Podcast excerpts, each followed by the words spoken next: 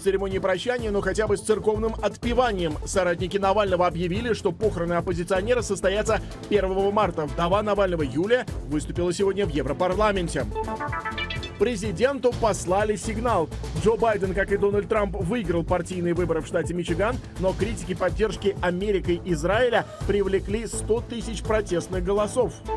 А также больше 80 ракетных и авиаударов российской армии по Украине. Владимир Зеленский прилетел в Албанию. Журнал Bild и газета Financial Times утверждают, западные военные уже работают в Украине. Спецпредставитель Китая вновь едет в Россию, Украину и ЕС обсуждать мирное урегулирование. Сводки 735 пятого дня войны. Час дня в Вашингтоне, 8 вечера в Киеве и 9 в Москве. На настоящем времени «Голос Америки» о главных событиях и темах среды 28 февраля.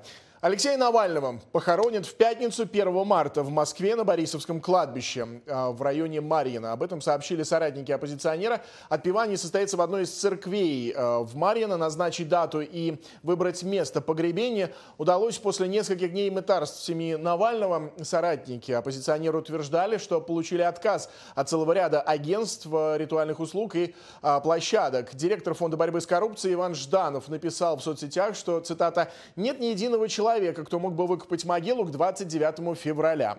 Конец цитаты. Сам Жданов связывает это с тем, что в этот день Владимир Путин выступит с посланием Федеральному собранию. Отметим, что публичной церемонии не будет. Ранее мать Навального Людмила публично заявляла, что следователи требовали проведения тайных похорон. Вдова Алексея Навального Юлия сегодня выступила в Европарламенте. Она призвала к расследованию финансовых э, схем Владимира Путина и его окружения. Речь Навальный выслушала корреспондент русской службы «Голоса Америки» Валентина Васильева. Она выходит в прямой эфир из Страсбурга. Валентина. Ром, привет. Э, ну, для Юлии Навальной э, это выступление в Страсбурге первое, но не первое для ее семьи. Сам Алексей Навальный несколько раз выступал перед евродепутатами, в том числе после своего отравления в 2020 году. В 2021 году здесь на сцене Европарламента в Страсбурге награду э, от имени Навального за свободу мысли Андрея Сахарова получала э, дочь Алексея Навального, Даша Навальная. Вот сегодня здесь перед евродепутатами выступает уже вдова Алексея Навального Юлия Навальная. Собственно, слов э, о Страсбурге Юлия Навальная начала свою речь. Она сказала, что это один из их любимых с Алексеем городов, и в частности они показывали этот город в тот момент своим детям, когда Алексей проходил э, лечение, восстановление в Южной Германии. Теперь, э, заявила Навальная, Алексей мертв, и я вернулась в Страсбург, чтобы не гулять со своей семьей, а выступить перед вами и в вашем лице обратиться ко всей Европе. По словам Юлии Навальной, она думала, что за 12 дней с момента гибели Алексея Навального в российской тюрьме она сможет нормально подготовиться к этой речи, но примерно неделя ушла на то, чтобы добиться выдачи тела Алексея Навального. Сейчас она занимается организацией похорон, и, по ее словам, до сих пор не уверена, как пройдут эти похороны, пройдут они мирно или будут э, людей, э, полиция э, будет арестовывать людей, которые придут проститься с политиком. А, далее Юлия Навальная отметила, что уже два года э, э, с момента вторжения России в Украину, уже два года идет война, и все те меры, которые э, принимает Европа, не работают, в том числе и санкции. А, так Юлия Навальная предложила новые меры, новые решения. Вот ее слова. If you really want to defeat Putin, если вы действительно хотите победить Путина, вы должны быть новаторами. Вы должны перестать быть скучными. Вы не можете сделать больно Путину очередной резолюцией или очередным пакетом санкций. Нет никакой разницы с предыдущими.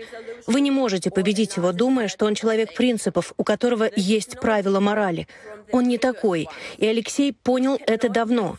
Вы имеете дело не с политиком. Вы имеете дело с кровавым чудовищем. Путин — глава организованной преступной банды. Юлия Навальная призвала евродепутатов бороться с финансовыми схемами Путина и его окружения для того, чтобы подорвать режим. You and all of us must fight Вы и все мы должны бороться с преступной бандой и использовать методы борьбы с организованной преступностью, а не методы политической конкуренции. Не дипломатические заявления о расследовании финансовых махинаций, не заявления об обеспокоенности, а поиск мафии в ваших странах, секретных юристов и их спонсоров, которые помогают Путину и его друзьям прятать деньги. В этой борьбе у нас есть надежные союзники. Десятки миллионов россиян, которые против войны, против Путина и против зла, которое он приносит. Мы должны не преследовать их, а наоборот работать с ними. Выступление Юлии Навальной было недолгим, около 11 минут, но за это время несколько раз евродепутаты прерывали его аплодисментами. В конце речи Навальной евродепутаты стали, аплодировали более одной минуты. Глава Комитета по иностранным делам Европарламента Дэвид МакКаллистер заявил, что это было одно из самых эмоциональных выступлений за всю историю пленарных заседаний, но некоторых евродепутатов к речи Юлии Навальной возникли вопросы.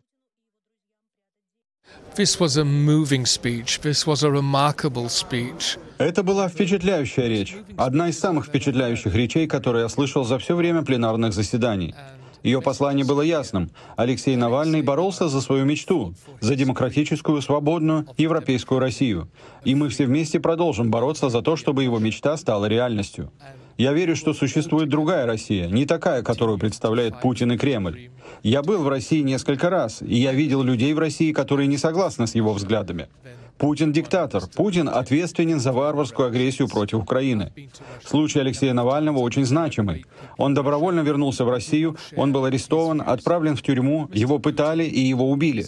Он, вероятно, знал, какая судьба его ждет, но он сделал это, чтобы показать, что люди в России верят в лучшую Россию, что они не одни. Я думаю, что было важно услышать, что с этим путинским режимом мы не можем вести переговоры, но относительно моих ожиданий я бы хотела услышать ясное осуждение войны против Украины. Она сказала об этом, но хотелось бы услышать чуть больше сочувствия к украинцам, к жертвам. Я думаю, по крайней мере, для Европарламента это было бы важно. Я видела, что многие мои коллеги немного не решались аплодировать. И я думаю, что это важно. Алексей Навальный определенно сделал много важных вещей, и, конечно, мы будем чтить его память за это. Но также то, что нам нужно сейчас, это понять, как мы можем достичь изменений. И для меня, и для многих других очевидно, что должно быть поражение России в войне против Украины. Россиянам нужно сказать, без изменений военной ситуации не будет политических изменений в России. Ну, отмечу, что среди евродепутатов в Европарламенте, можно так сказать, есть две группы. Одни считают, что демократическая Россия возможна, и в этом смысле верят в прекрасную Россию будущего Алексея Навального. Есть и часть евродепутатов, которые считают, что демократическая Россия — это что-то невероятное, и поэтому нужно выстраивать отношения с Россией автократичной. Ну вот один из сторонников демократичной России, депутат от Литвы, евродепутат от Литвы Андрей Скубилюс, э, речью Навальный остался доволен, он сказал, что это было очень сильное выступление. Ну, во-первых, э, называть э, с трибуны Европейского парламента Э, правду о путинском режиме, о том, что это кровавый, криминальный, там, ну, я уже не помню, но эти слова очень сильно прозвучали, криминальный режим. И второе, где она сказала, я абсолютно согласен, я сам потом уже говорил об этом, и вот и, и наша помощь вот в реализации э, той мечты Навального «Прекрасная Россия будущего», она не может э, Э, оставаться только на уровне ну, таких традиционных заявлений о солидарности, о какой-то критике там путинскому режиму, потом повторные там какие-то требования освободить политзаключенных. Ну, все мы понимаем, что это ничего ну, Путин на это совсем не реагирует. И здесь даже, ну, и как-то и повторять все эти вот э, э, заявления наши мне уже как-то и неудобно. Но я к этому еще добавляю, что в этом плане мы должны понять, что победа Украины является практически единственным сильным инструментом, который может привести к тому, что э, путинский режим, э, э, коллапс путинского режима придет очень быстро. Ну, она говорила про, про войну, но потом она уже ушла больше вот на, на, на эти криминальные деньги и тому подобное. Но я здесь не могу никак э, критиковать ее. И зная, в каких условиях она, она сейчас э, себя чувствует, и, и поэтому здесь уже наше дело понимать, чем мы можем помочь, а не только просить, вот, а вы тут скажите, э, граждане России, демократы России, что нам делать. Мы сами должны знать, что делать. Ну вот касательно конкретных действий Европарламента, ожидается, что завтра евродепутаты должны будут проголосовать за резолюцию по поводу смерти Алексея Навального. В документе смерть названа убийством. Также Евросоюз и евродепутаты призывают к ответу ответственных за судебные процессы против политика и призывают российские власти не мешать в организации похорон. Также, как э, сегодня стало известно, исходя из э, заявлений журналистам Роберта Мицола, главы Европарламента, а также э, главы Комитета по иностранным делам Европарламента, парламент, возможно, уже после выборов, проходящих в России 15-17 марта, будет готовить резолюцию о непризнании их легитимными. Рома. Спасибо. Валентина Васильева из Брюсселя о сегодняшнем выступлении Юлии Навальной в Европарламенте. Белый дом настаивает на необходимости срочных действий Конгресса США для выделения помощи Украине, чтобы повлиять на тяжелое положение на фронте. Представитель Совета по нацбезопасности Джон Кирби напомнил, что бойцам ВСУ приходится уже экономить снаряды. Накануне президент Байден провел переговоры с лидерами Конгресса. К нашему эфиру подключается корреспондент в Белом доме Михаил Комадовский. Прежде чем мы перейдем э, к этой теме, я, кстати, скажу буквально только что срочная новость. А, Мич МакКоннелл, глава республиканцев в Сенате, заявил, что собирается в январе оставить свой пост. Одна из важнейших политических новостей сегодня. Миш, но поговорим все-таки о, о переговорах, связанных с а, помощью Украине. Роман, приветствую. Ну, после вчерашних переговоров действительно прорыва в вопросе выделения дополнительных средств на вопросы национальной безопасности мы э, не увидели. Так, э, спикер Палаты представителей Джонсон э, после встречи в овальном кабинете снова сказал сначала Америка, а потом все остальное. Имея в виду здесь, что сначала он хочет решить вопросы границы, вопросы шатдауна, точнее его избежания, а только потом уже вопросы Украины и Израиля. К слову, по, по поводу предотвращения частичного закрытия правительства, Байдену и законодателям все же удалось договориться. По крайней мере, они, они сам, сами об этом заявили. Ну а республиканцы в Палате э, представителей предпочли пока не выносить на обсуждение пакет национальной безопасности на сумму 95 миллиардов долларов, который включает помощь Украине и Израилю, несмотря на то, что он был принят Сенатом. Белый дом заявил, что требования спикера Джонсона, в том числе относительно границы, э, не ясны. Я не думаю, что он знает, чего он хочет, заявила пресс-секретарь Белого дома Карин Жан-Пьер. Джон Кирби же говорит, что оружие украинцам необходимо здесь и сейчас. И вот почему. Нам нужно это сейчас. Я даже не буду начинать спекулировать о том, что будет слишком поздно. Уже в некотором смысле слишком поздно. Они потеряли город Авдеевка буквально из-за нехватки снаряжения. Так что в некотором смысле это уже оказывает драматическое воздействие на ситуацию на поле боя. Но если приводить аргументы, то в случае отсутствия поддержки Украине от Соединенных Штатов в течение месяца или двух, очень вероятно, что Россия сможет захватить большие территории и добиться успехов против украинских сил в основном на восточных участках фронта, но потенциально даже на юге. В то же время Соединенные Штаты снова подчеркнули, что не будут отправлять своих военных на поле боя в Украину. Германия и Польша также подтвердили, что не будут отправлять своих военных туда после сообщения о том, что некоторые западные страны могут рассматривать такую возможность по мере продолжения войны с Россией. Uh, Каждая страна, безусловно, имеет право отстаивать свои интересы, помимо того, что президент ясно заявил, что США не отправят войска сражаться в Украину. Генеральный секретарь НАТО также исключил возможность отправки войск НАТО для боевых действий в Украине. Мы считаем, что в данный момент путь к победе для Украины проходит через Палату представителей США. Это то, что Украине сейчас нужно больше всего.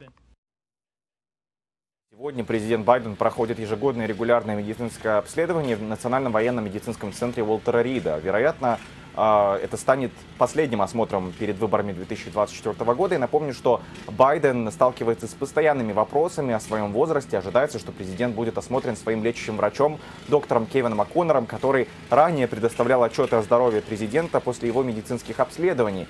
Байден выступит перед журналистами уже через 15 минут, когда он будет э, выступать с ремарками о борьбе с преступностью. Ну а Белый дом заявил, что письменное резюме результатов медицинского обследования президента будет обнародовано уже позже. Сегодня, 16 февраля 2023 года, врач президента сообщил год назад, что после регулярного медицинского обследования тогда президент оставался здоровым, мы бодрым, мы способным успешно исполнять обязанности президента. Роман. Михаил Комадовский из Белого дома с последними заявлениями представителя американской администрации. Я, кстати, добавлю, сегодня газета Financial Times и немецкий Бильд э, опубликовали э, свои статьи, утверждая, что э, американские спецназ или же западные военные уже находятся в Украине, якобы, со ссылкой на источники сообщают эти СМИ. А теперь, собственно, Михаил Комадовский рассказал о вчерашних переговорах э, представителей республиканцев и демократов в Белом доме и высказал точку зрения, собственно, Белого дома. Теперь узнаем, что на, по этому поводу говорят на капиталистском холме, поскольку Майк Джонсон выдвинул условия для продления финансирования работы правительства. А, напомним, что финансирование, частичное финансирование правительства истекает уже завтра и грозит шатдаун частичный. Наталка Писнева выходит в эфир с капиталистского холма. Наталка, приветствую. Собственно, какие заявления звучат?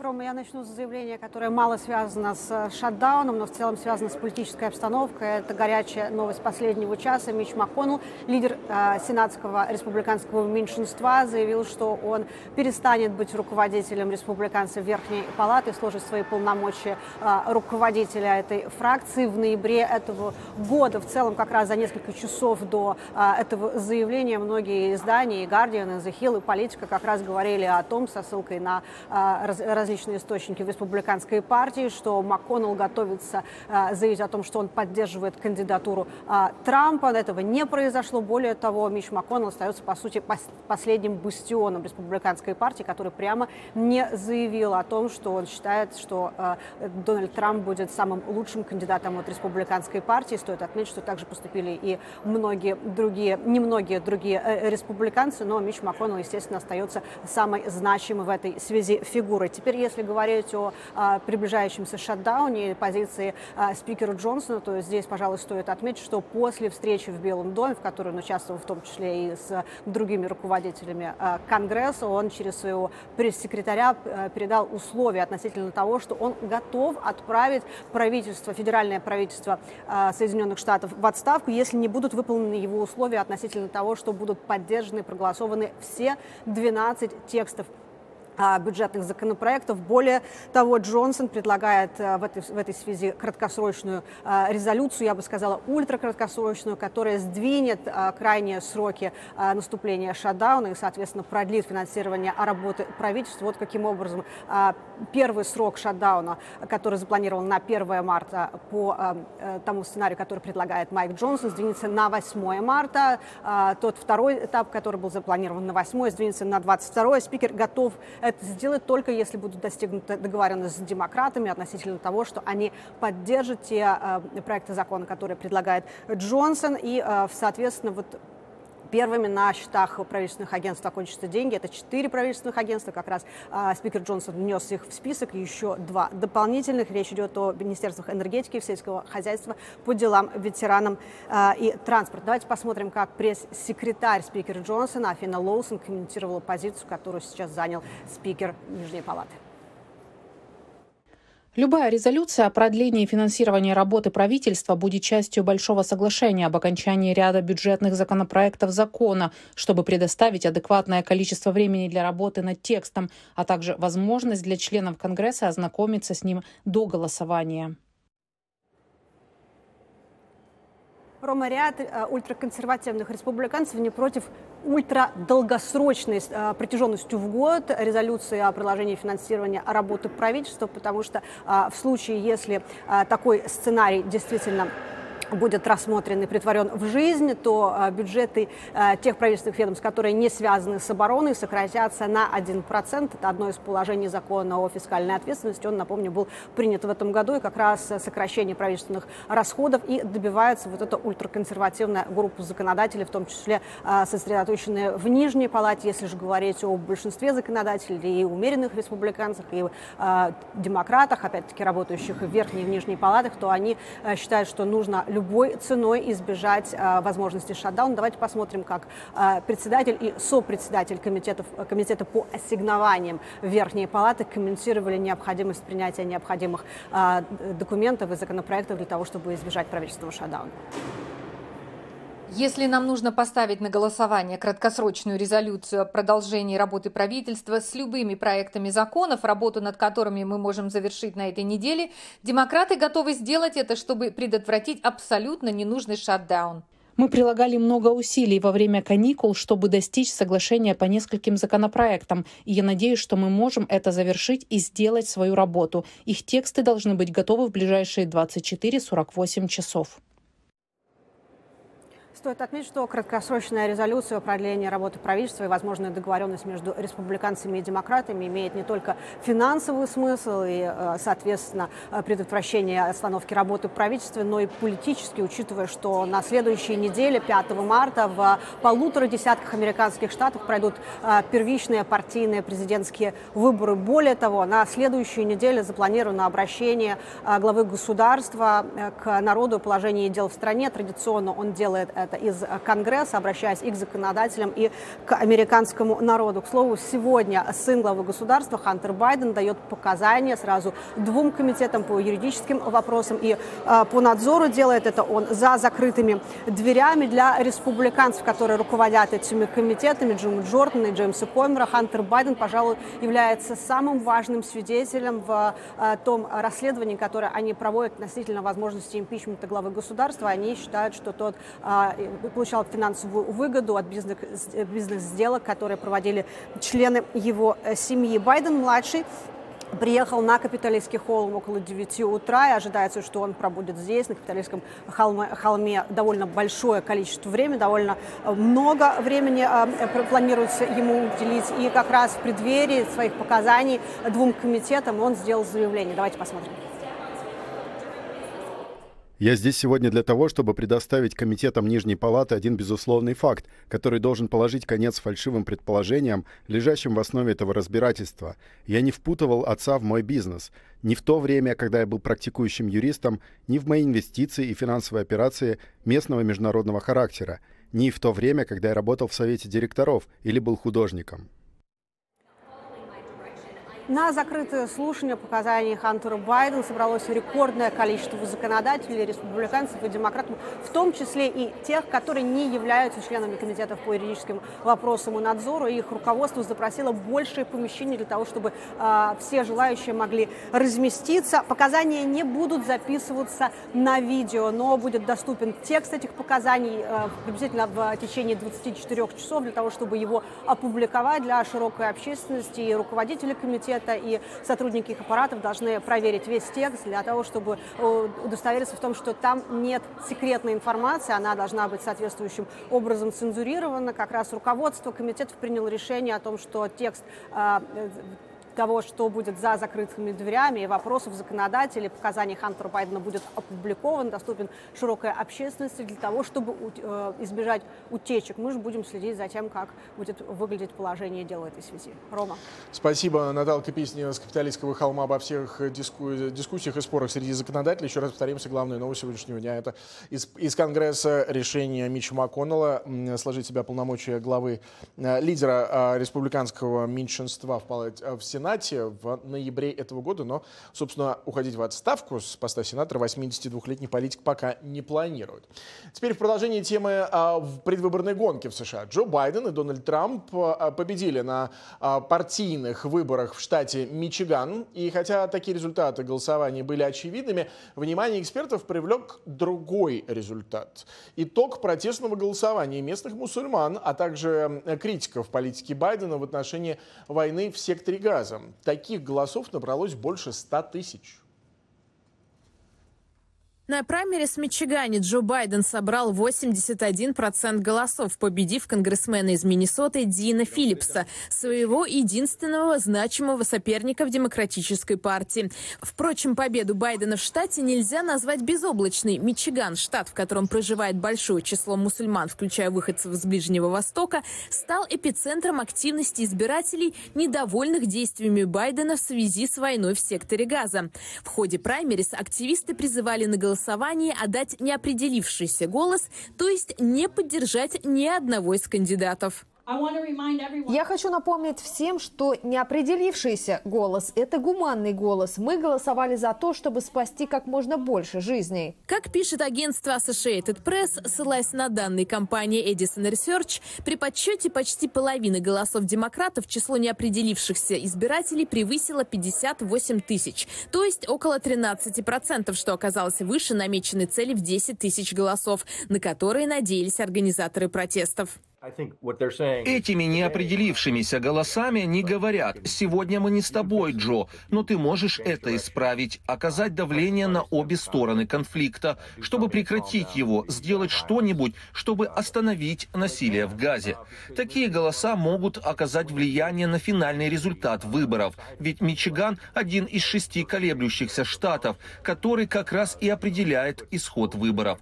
В 2016 году это был один из трех штатов, штатов, которые неожиданно поддержали Трампа. И в результате Трамп победил. А затем в 2020 году он перешел к Байдену. И это одна из причин, по которой он выиграл. Трамп победил на республиканских праймерис в Мичигане, набрав около 68% голосов, одержав победу над своим последним крупным соперником на праймерис, бывшим послом США в ООН Ники Хейли. Как отмечает агентство Associated Press, опираясь на результаты опросов среди избирателей республиканцев, основной электорат Трампа пока составляют преимущественно белые американцы старше 50 лет, как правило, без высшего образования. По мнению экспертов, заручиться поддержкой других групп избирателей не входит в планы Трампа. Он принял решение не расширять свой электорат, а мобилизовать уже существующую базу своих сторонников. Именно так он и делал, когда баллотировался в предыдущие разы. Он не обращается ни к кому, кто не поддерживал его раньше. Мы никогда раньше не видели ничего подобного, когда кто-то баллотируется с такой узкой стратегией. Но это сработало, потому что у него очень тесное общение со своими избирателями. Он использует консервативные СМИ вроде Fox News, чтобы продвинуть свою повестку. Что касается Ники Хейли, то она, несмотря на поражение на праймерис в Мичигане, вновь пообещала продолжать борьбу, заявив, что Трамп не сможет победить Байдена на президентских выборах. Теперь как раз к теме происходящего в секторе газа. По данным Организации Объединенных Наций, четверть населения региона оказалась на грани голода. И по прогнозам, гуманитарная ситуация в анклаве будет только ухудшаться. Продовольственная безопасность в секторе газа обсуждалась накануне вечером в Совете Безопасности ООН. За дискуссиями следил Михаил Гудкин. По прогнозам Всемирной продовольственной программы ООН, уже к маю этого года перспектива наступления голода в секторе газа может стать реальностью. Сегодня продовольственная помощь требуется почти всему населению газа, составляющему 2 миллиона 200 тысяч человек. Наконец февраля по меньшей мере 576 тысяч человек в Газе, то есть четверть населения, оказались на грани голода. Каждый шестой ребенок младше шести лет на севере Газы недоедает и страдает от истощения. Выживание практически всего населения Газы зависит от неадекватной гуманитарной помощи. К сожалению, эта мрачная картина, которую мы видим сегодня, вероятнее всего будет становиться еще мрачнее. По словам координатора управления ООН по гуманитарным вопросам, структуры ООН и независимые гуманитарные организации сталкиваются с порой непреодолимыми препятствиями при попытках доставить минимум продовольствия, необходимого газе, при том, что в результате военных действий Анклав потерял возможность обеспечивать себя самостоятельно. Военные действия, отсутствие безопасности и широкие ограничения на ввоз и доставку необходимых товаров практически уничтожили производство продовольствия и сельское хозяйство. Эксперты в области продовольственной безопасности предупреждают о полном коллапсе сельского хозяйства в Газе уже к маю, если настоящие условия будут сохраняться. Сельскохозяйственные поля и орудия производства повреждены, уничтожены или недоступны. Многие жители были вынуждены покинуть плодотворные и фермерские угодья вследствие приказов об эвакуации и вынужденного перемещения.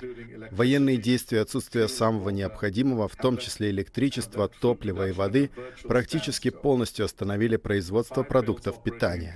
По словам координатора ООН, единственная возможность избежать гуманитарной катастрофы – это прекращение огня. На данном этапе мало что можно сделать, пока продолжаются боевые действия и пока существует риск их распространения на перенаселенные районы на юге Газа, сказал он. Призыв к прекращению огня поддержали представители палестинской автономии и группы арабских государств. That this catastrophic famine то, что мы допустили и позволяем этому катастрофическому голоду и геноциду продолжаться столь долго, навлекает позор на всех нас, включая Совет Безопасности, который не может согласовать призыв к прекращению огня.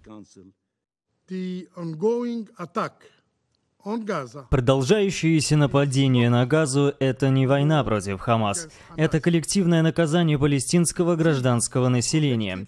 Наше молчание означает согласие на то, чтобы палестинцев убивали и морили голодом. Этот Совет Безопасности должен незамедлительно призвать, потребовать прекращения огня. Представитель Израиля отверг обвинения в адрес еврейского государства и заявил, что его страна не препятствует доставке гуманитарной помощи. Израиль привержен улучшению гуманитарной ситуации в Газе и постоянно способствует доставке гуманитарных грузов из разных стран и агентств ООН. Израиль способствует доставке гуманитарной помощи, включая продовольствие, воду и медикаменты, через контрольно-пропускные пункты Рафах и Керем Шалом. Также действует канал гуманитарной помощи через Иорданию, и мы работаем над открытием других каналов доставки. Начиная с 7 октября и невзирая на совершенные тогда Хамас варварские нападения, Израиль способствовал доставке 254 тысяч тонн гуманитарной помощи, включая палатки, воду, медикаменты и 160 тысяч тонн продовольствия. Политика Израиля ясна. Мы не устанавливаем абсолютно никаких ограничений. Я повторяю, никаких ограничений на объем гуманитарной помощи, который может быть доставлен гражданскому населению Газы. Тем не менее, Соединенные Штаты и другие союзники Израиля призвали еврейское государство сделать больше в этом направлении. Мы призываем Израиль держать пункты перехода границы открытыми для доставки гуманитарной помощи в Газу и открыть дополнительные КПП на границе для обеспечения гуманитарных нужд в необходимом объеме и для поддержания быстрой и безопасной доставки предметов первой необходимости нуждающимся на всей территории Газы. Говоря попросту, Израиль должен делать больше. Я разделяю глубокую обеспокоенность о безопасности более миллиона палестинских мирных жителей в Рафахе. Это немыслимо, что боевики Хамас продолжают скрываться среди мирного населения и гражданских объектов, в том числе в больницах и школах. Мы предупреждаем, что полномасштабное наземное наступление в Рафах не должно состояться при сложившихся обстоятельствах. Мы повторяем наши призывы ко всем сторонам конфликта соблюдать гуманитарное право.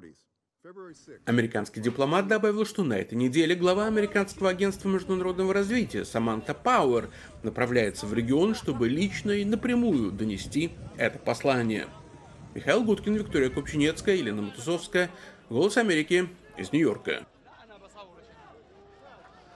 Исмаил Хани, глава Политбюро Хамас, э, опубликовал заявление из Катара, объявив о готовности группировки к гибкости в переговорах по освобождению заложников, одновременно подчеркнув готовность продолжать борьбу. Хани э, призвал палестинцев в Иудее, Самарии и Иерусалиме совершить марш к мечети Аль-Акса в первый день Рамадана. В связи с этим военно-политический кабинет Израиля собирается завтра, чтобы обсудить детали соглашения.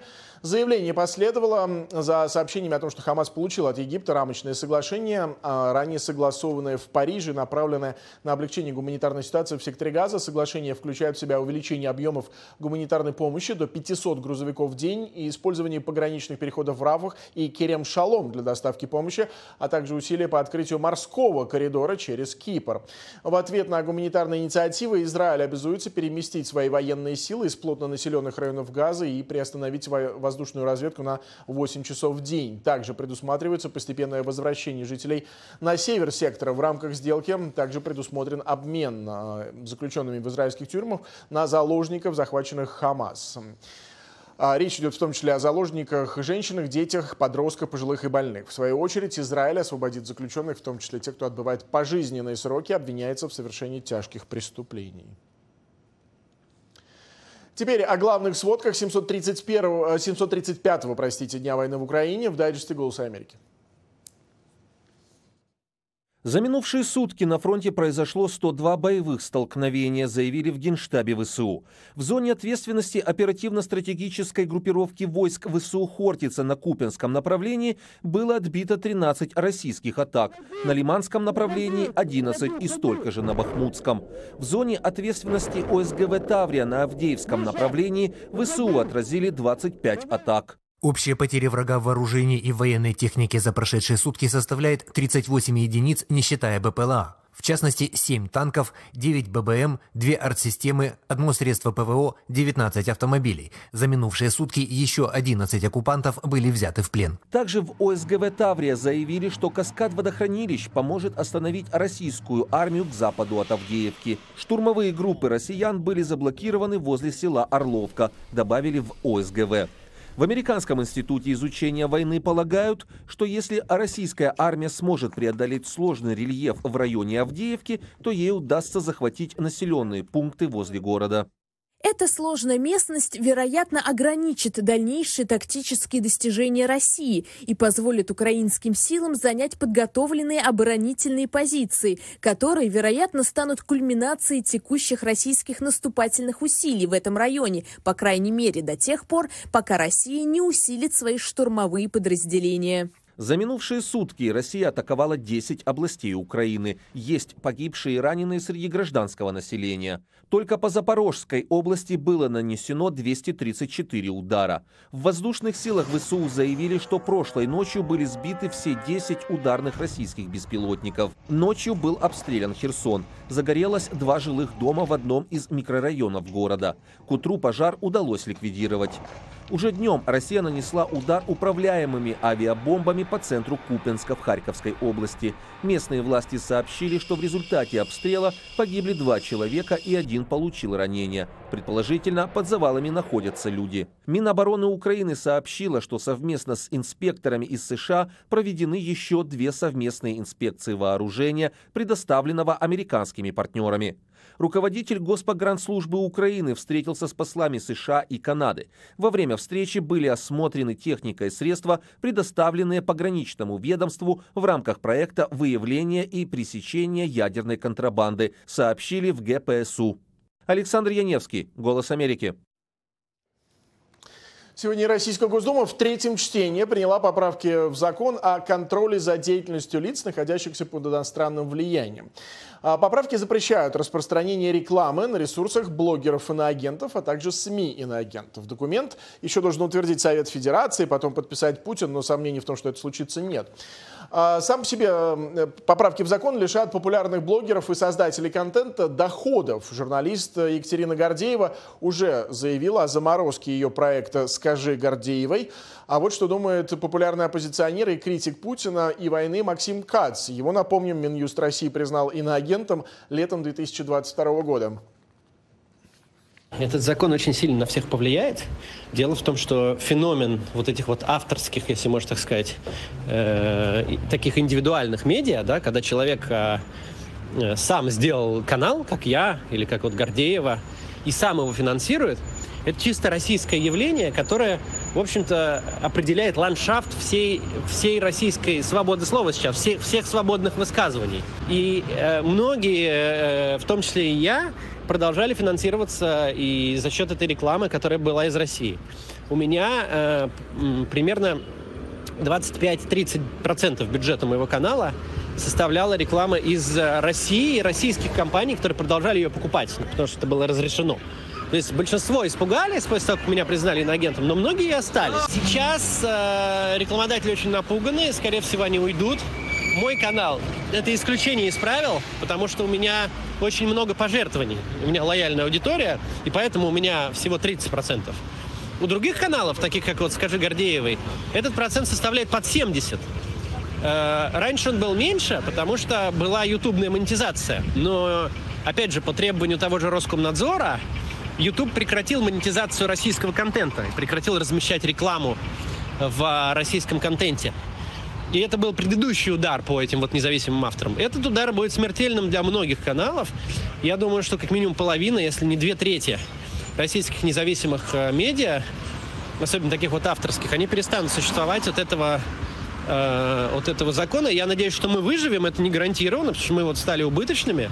Мы думаем, как сокращать расходы, прекращать снимать э, существенную часть контента. Но мы можем выжить, но другие, я не знаю, как они будут сейчас существовать. Это, это как большая проблема.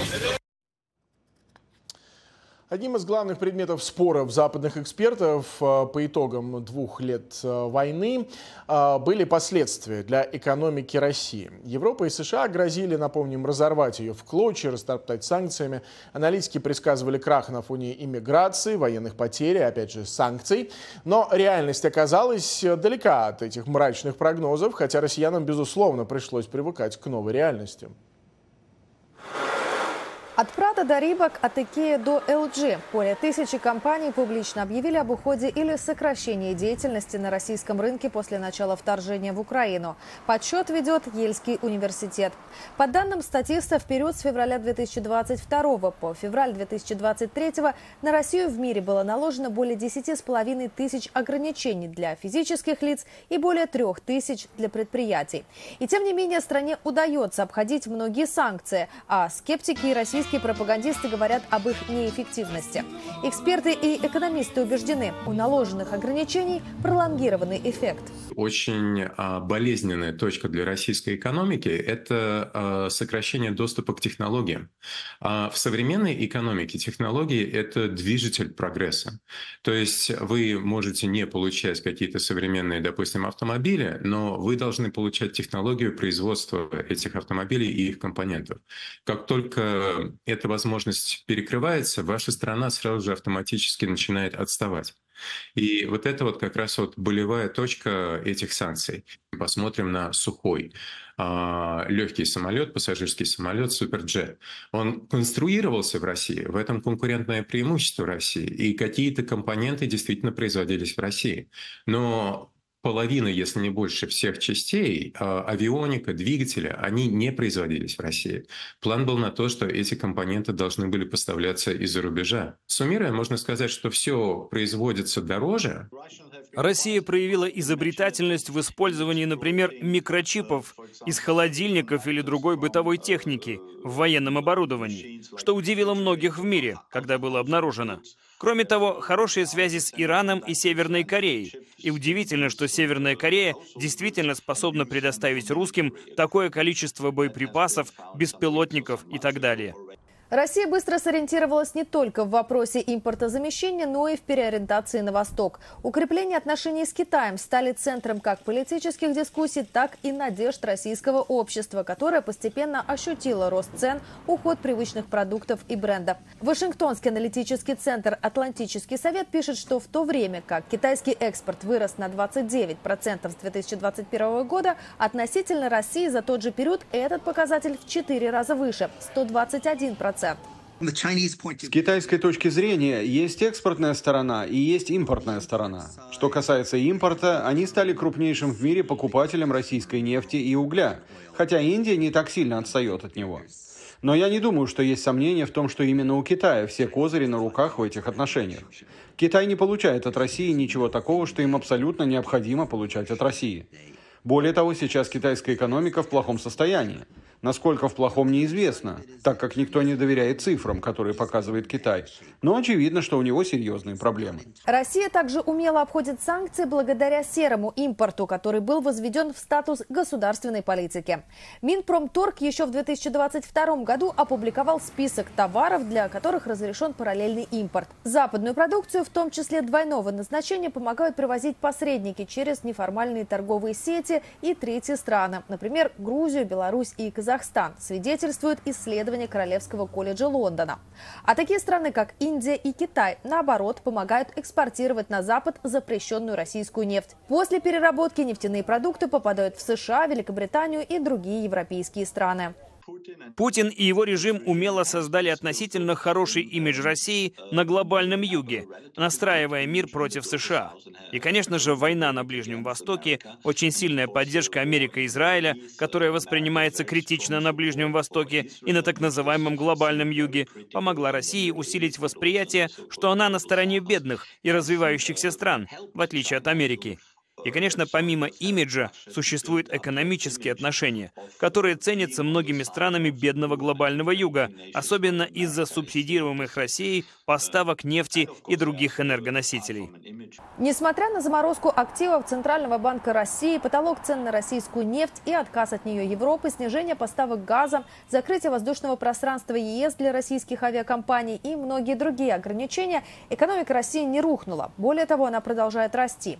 Нужно отдать должное Центральному банку Российской Федерации, потому что, а, несмотря на то, что его резервы за рубежом были заморожены, это и резервы в долларах, это и резервы в евро, Центральный банк как-то стоически воспринял эти новости, и он стал предпринимать довольно быстро многие шаги. В частности, были введены меры контроля за движением капитала. Эксперт говорит, что в 2022 году наблюдался рекордный отток капитала из России в 239 миллиардов долларов. Это вторая по величине сумма после аннексии Крыма.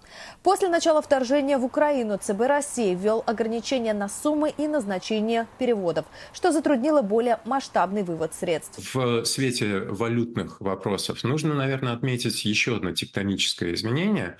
Это то, что Россия, Центральный банк России, стал более активно использовать юань, китайский юань в качестве резервной валюты, что не было нормой до 2022 года. Какие-то резервы хранились в юанях, но это была очень небольшая часть. А теперь, по сути, это единственная а, стабильная валюта, на которую Российская Федерация может полагаться. Экономисты прогнозируют вялый рост российской экономики чуть более 1% на 2025 год, говорящий о том, что потенциальный источник роста, поток госсредств, потребительские расходы иссякнет, как и фонд национального благосостояния, информация о котором, говорит эксперт, не обнародуется. Но очевидно, что он был распечатан для финансирования госрасходов на войну. Голос Америки, Вашингтон.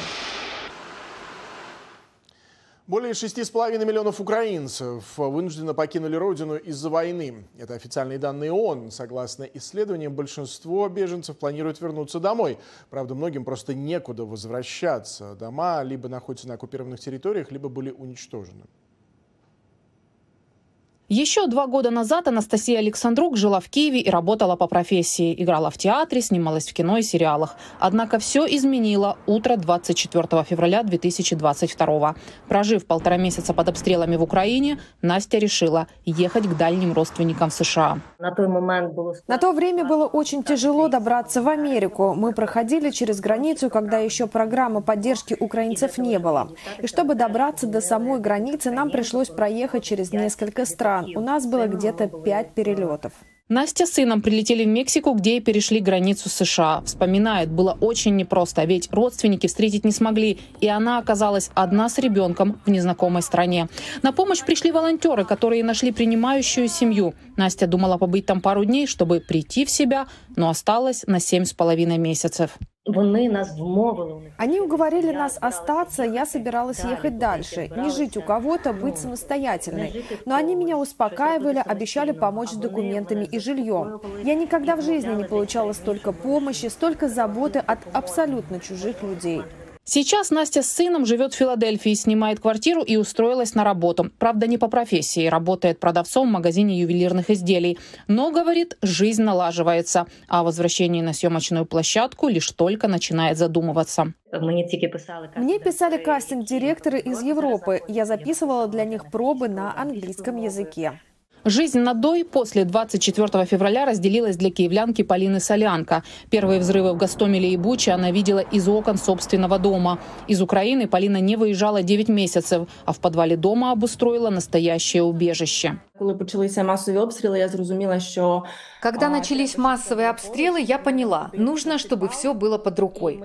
У нас в доме есть подвал, его использовали как укрытие. Там я собрала еду и воду, сделала настоящий бункер. я собі там прям такий бункер В конце 22 года атаки участились, часто бомбили города и энергетическую инфраструктуру. Люди по несколько дней жили без света. И Полина уехала в Краков, где живет уже почти полтора года. з приводу поляків. е, Что я касается ніколи не поляков, я стикалася никогда з не сталкивалась с ситуаціями. негативными ситуациями. Власниця нашої Собственница квартири квартиры, дуже которую мы мила, арендуем, жінка, очень вона милая, також хорошая підтримує женщина. Україну, Она поддерживает і Украину, и я ей дуже очень вдячна. благодарна. По данным ООН, большинство из 6,5 миллионов бежавших за границу украинцев – женщины и дети. Еще 4 миллиона человек оказались перемещенными внутри страны. Чтобы помочь им, управлению Верховного комиссара ООН по делам беженцев необходимо более 900 миллионов долларов. США являются главным донором Управления по делам беженцев ООН. Более 30% нашего бюджета финансируются Соединенными Штатами. На данный момент Госдепартамент должен получить дополнительные бюджетные возможности, в том числе для помощи Украине, которая еще не одобрена Конгрессом. И очевидно, что часть этой поддержки могла бы пойти на поддержку беженцев в Украине и за ее пределами. Киевлянка Полина очень хочет вернуться домой, но не знает, когда это произойдет. А пока вместе с подругой организовала целую редакцию из 17 человек, которые трудятся над книгой про украинских женщин. Издание называется «Растерянная, перечеркнуто решительная. Истории украинских женщин во время войны». Это 60 женщин, выехавших за границу, волонтеры, военные, певицы, телеведущие. Истории тех, кто спасает себя, а кто-то и страну. Книгу планируют напечатать в мае. Она выйдет на украинском, а в будущем и на английском языке. Катерина Беседина, «Голос Америки», Вашингтон.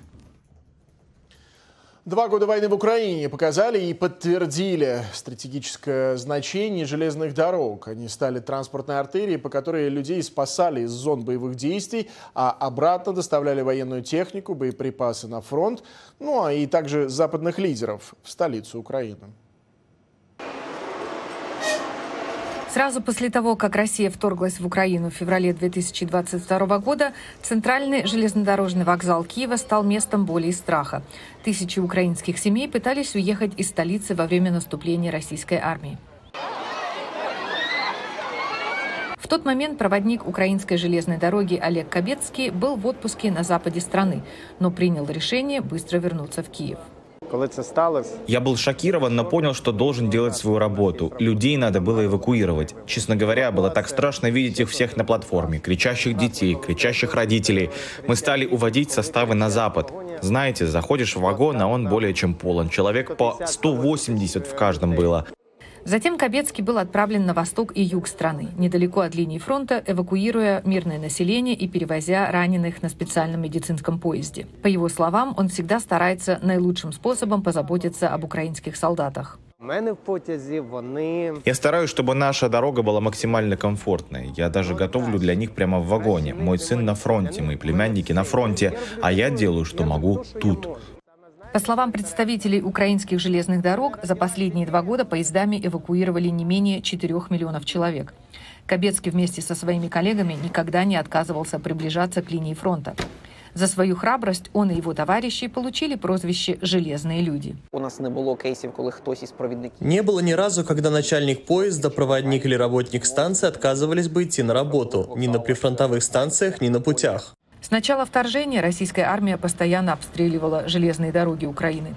По данным железнодорожной компании страны, за два года боевых действий были убиты 600 ее сотрудников. Еще полторы тысячи ранены, либо при исполнении служебных обязанностей на путях, либо мобилизовавшись на фронт. з першого дня повномасштабного вторгнення ми С первого дня полномасштабного вторжения мы пытались донести следующую идею. Наши железные дороги не остановятся. Мы не отменили ни один поезд без серьезной причины, связанной с войной. Поскольку авиасообщение было приостановлено из-за войны, мировые лидеры и делегации сегодня также полагаются на железную дорогу для поездок в Украину. Во время таких поездок у нас есть специальные алгоритмы того, как нам действовать во время ракетной угрозы или другой тревоги. У нас всегда есть запасные маршруты. Мы также можем замаскировать наш транспорт. Многие высокопоставленные гости Украины покупают сувениры в этом железнодорожном сувенирном магазине, открывшемся в прошлом году. Борис Джонсон купил и сразу надел нашу фирменную шапку. Наши толстовки есть у Шона Пенна и Орландо Блума. У нас была и Урсула фон дер Ляйен. Самый популярный товар в магазине – свитшот с расписанием маршрутов в оккупированные города. А на путях Украины сегодня уже ходит поиск к победе. Его вагоны раскрашены в честь каждого оккупированного региона. Украинцы надеются, что это будет первый поезд, который начнет снова курсировать между теми городами, которые сегодня находятся под оккупационным контролем, когда Украина освободит их.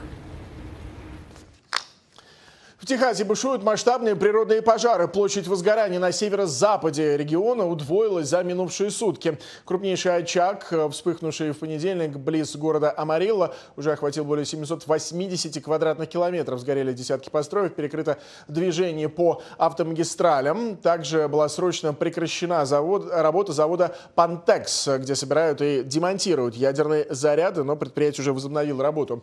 Губернатор штата э, ввел режим чрезвычайной ситуации в 60 округах отдан приказ об эвакуации а, жителей города Канадиан с населением в более чем 2000 человек. Национальная метеорологическая служба предупреждает о повышенном риске пожаров сразу в нескольких штатах центральной части Америки.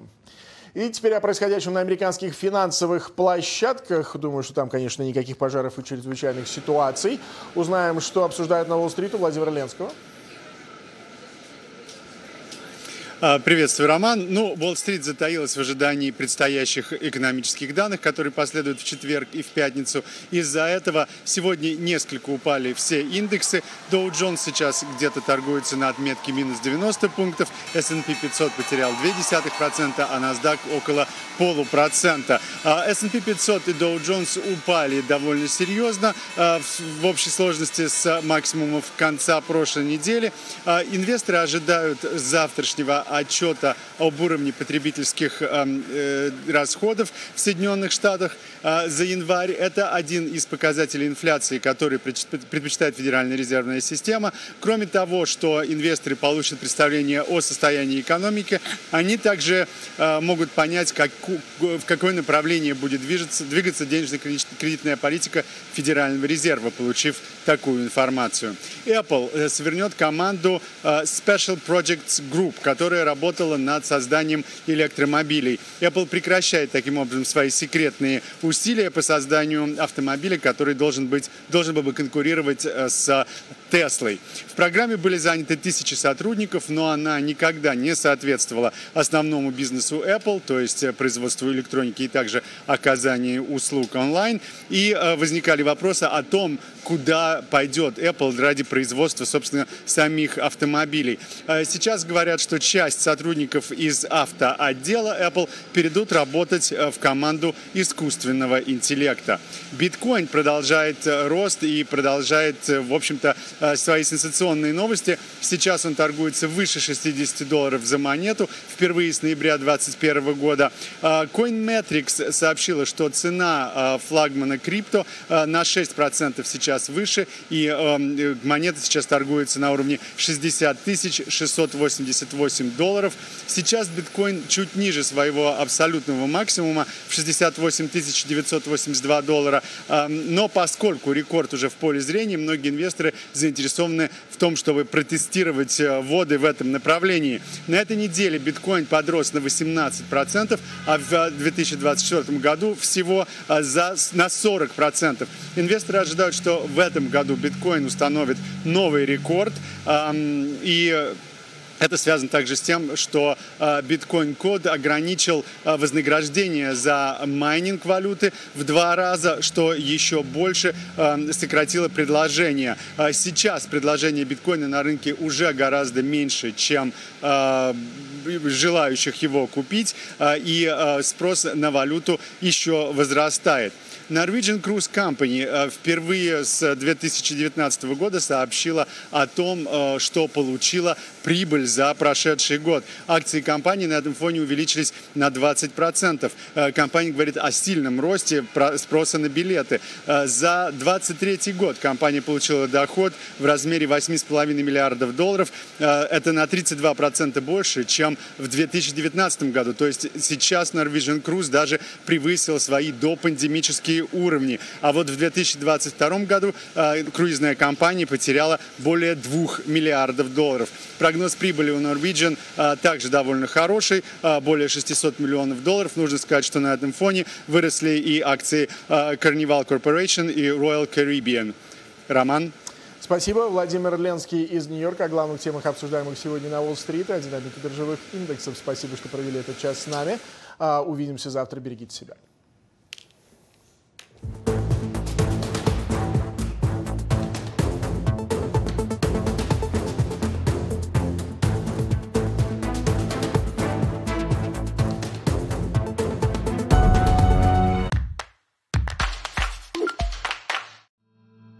Это единственный разрез, который вот в середине наших деревень, вокруг деревни. Нам главное его не допустить, его расширения. Почему сейчас люди так вот еще и э, категорически против? Потому что прекрасно это все помнят. Условия проживания становятся невыносимыми, кошмарные. Вот эти вот взрывы, там грохот, там все это самое. И мы это знаем, мы это проходили.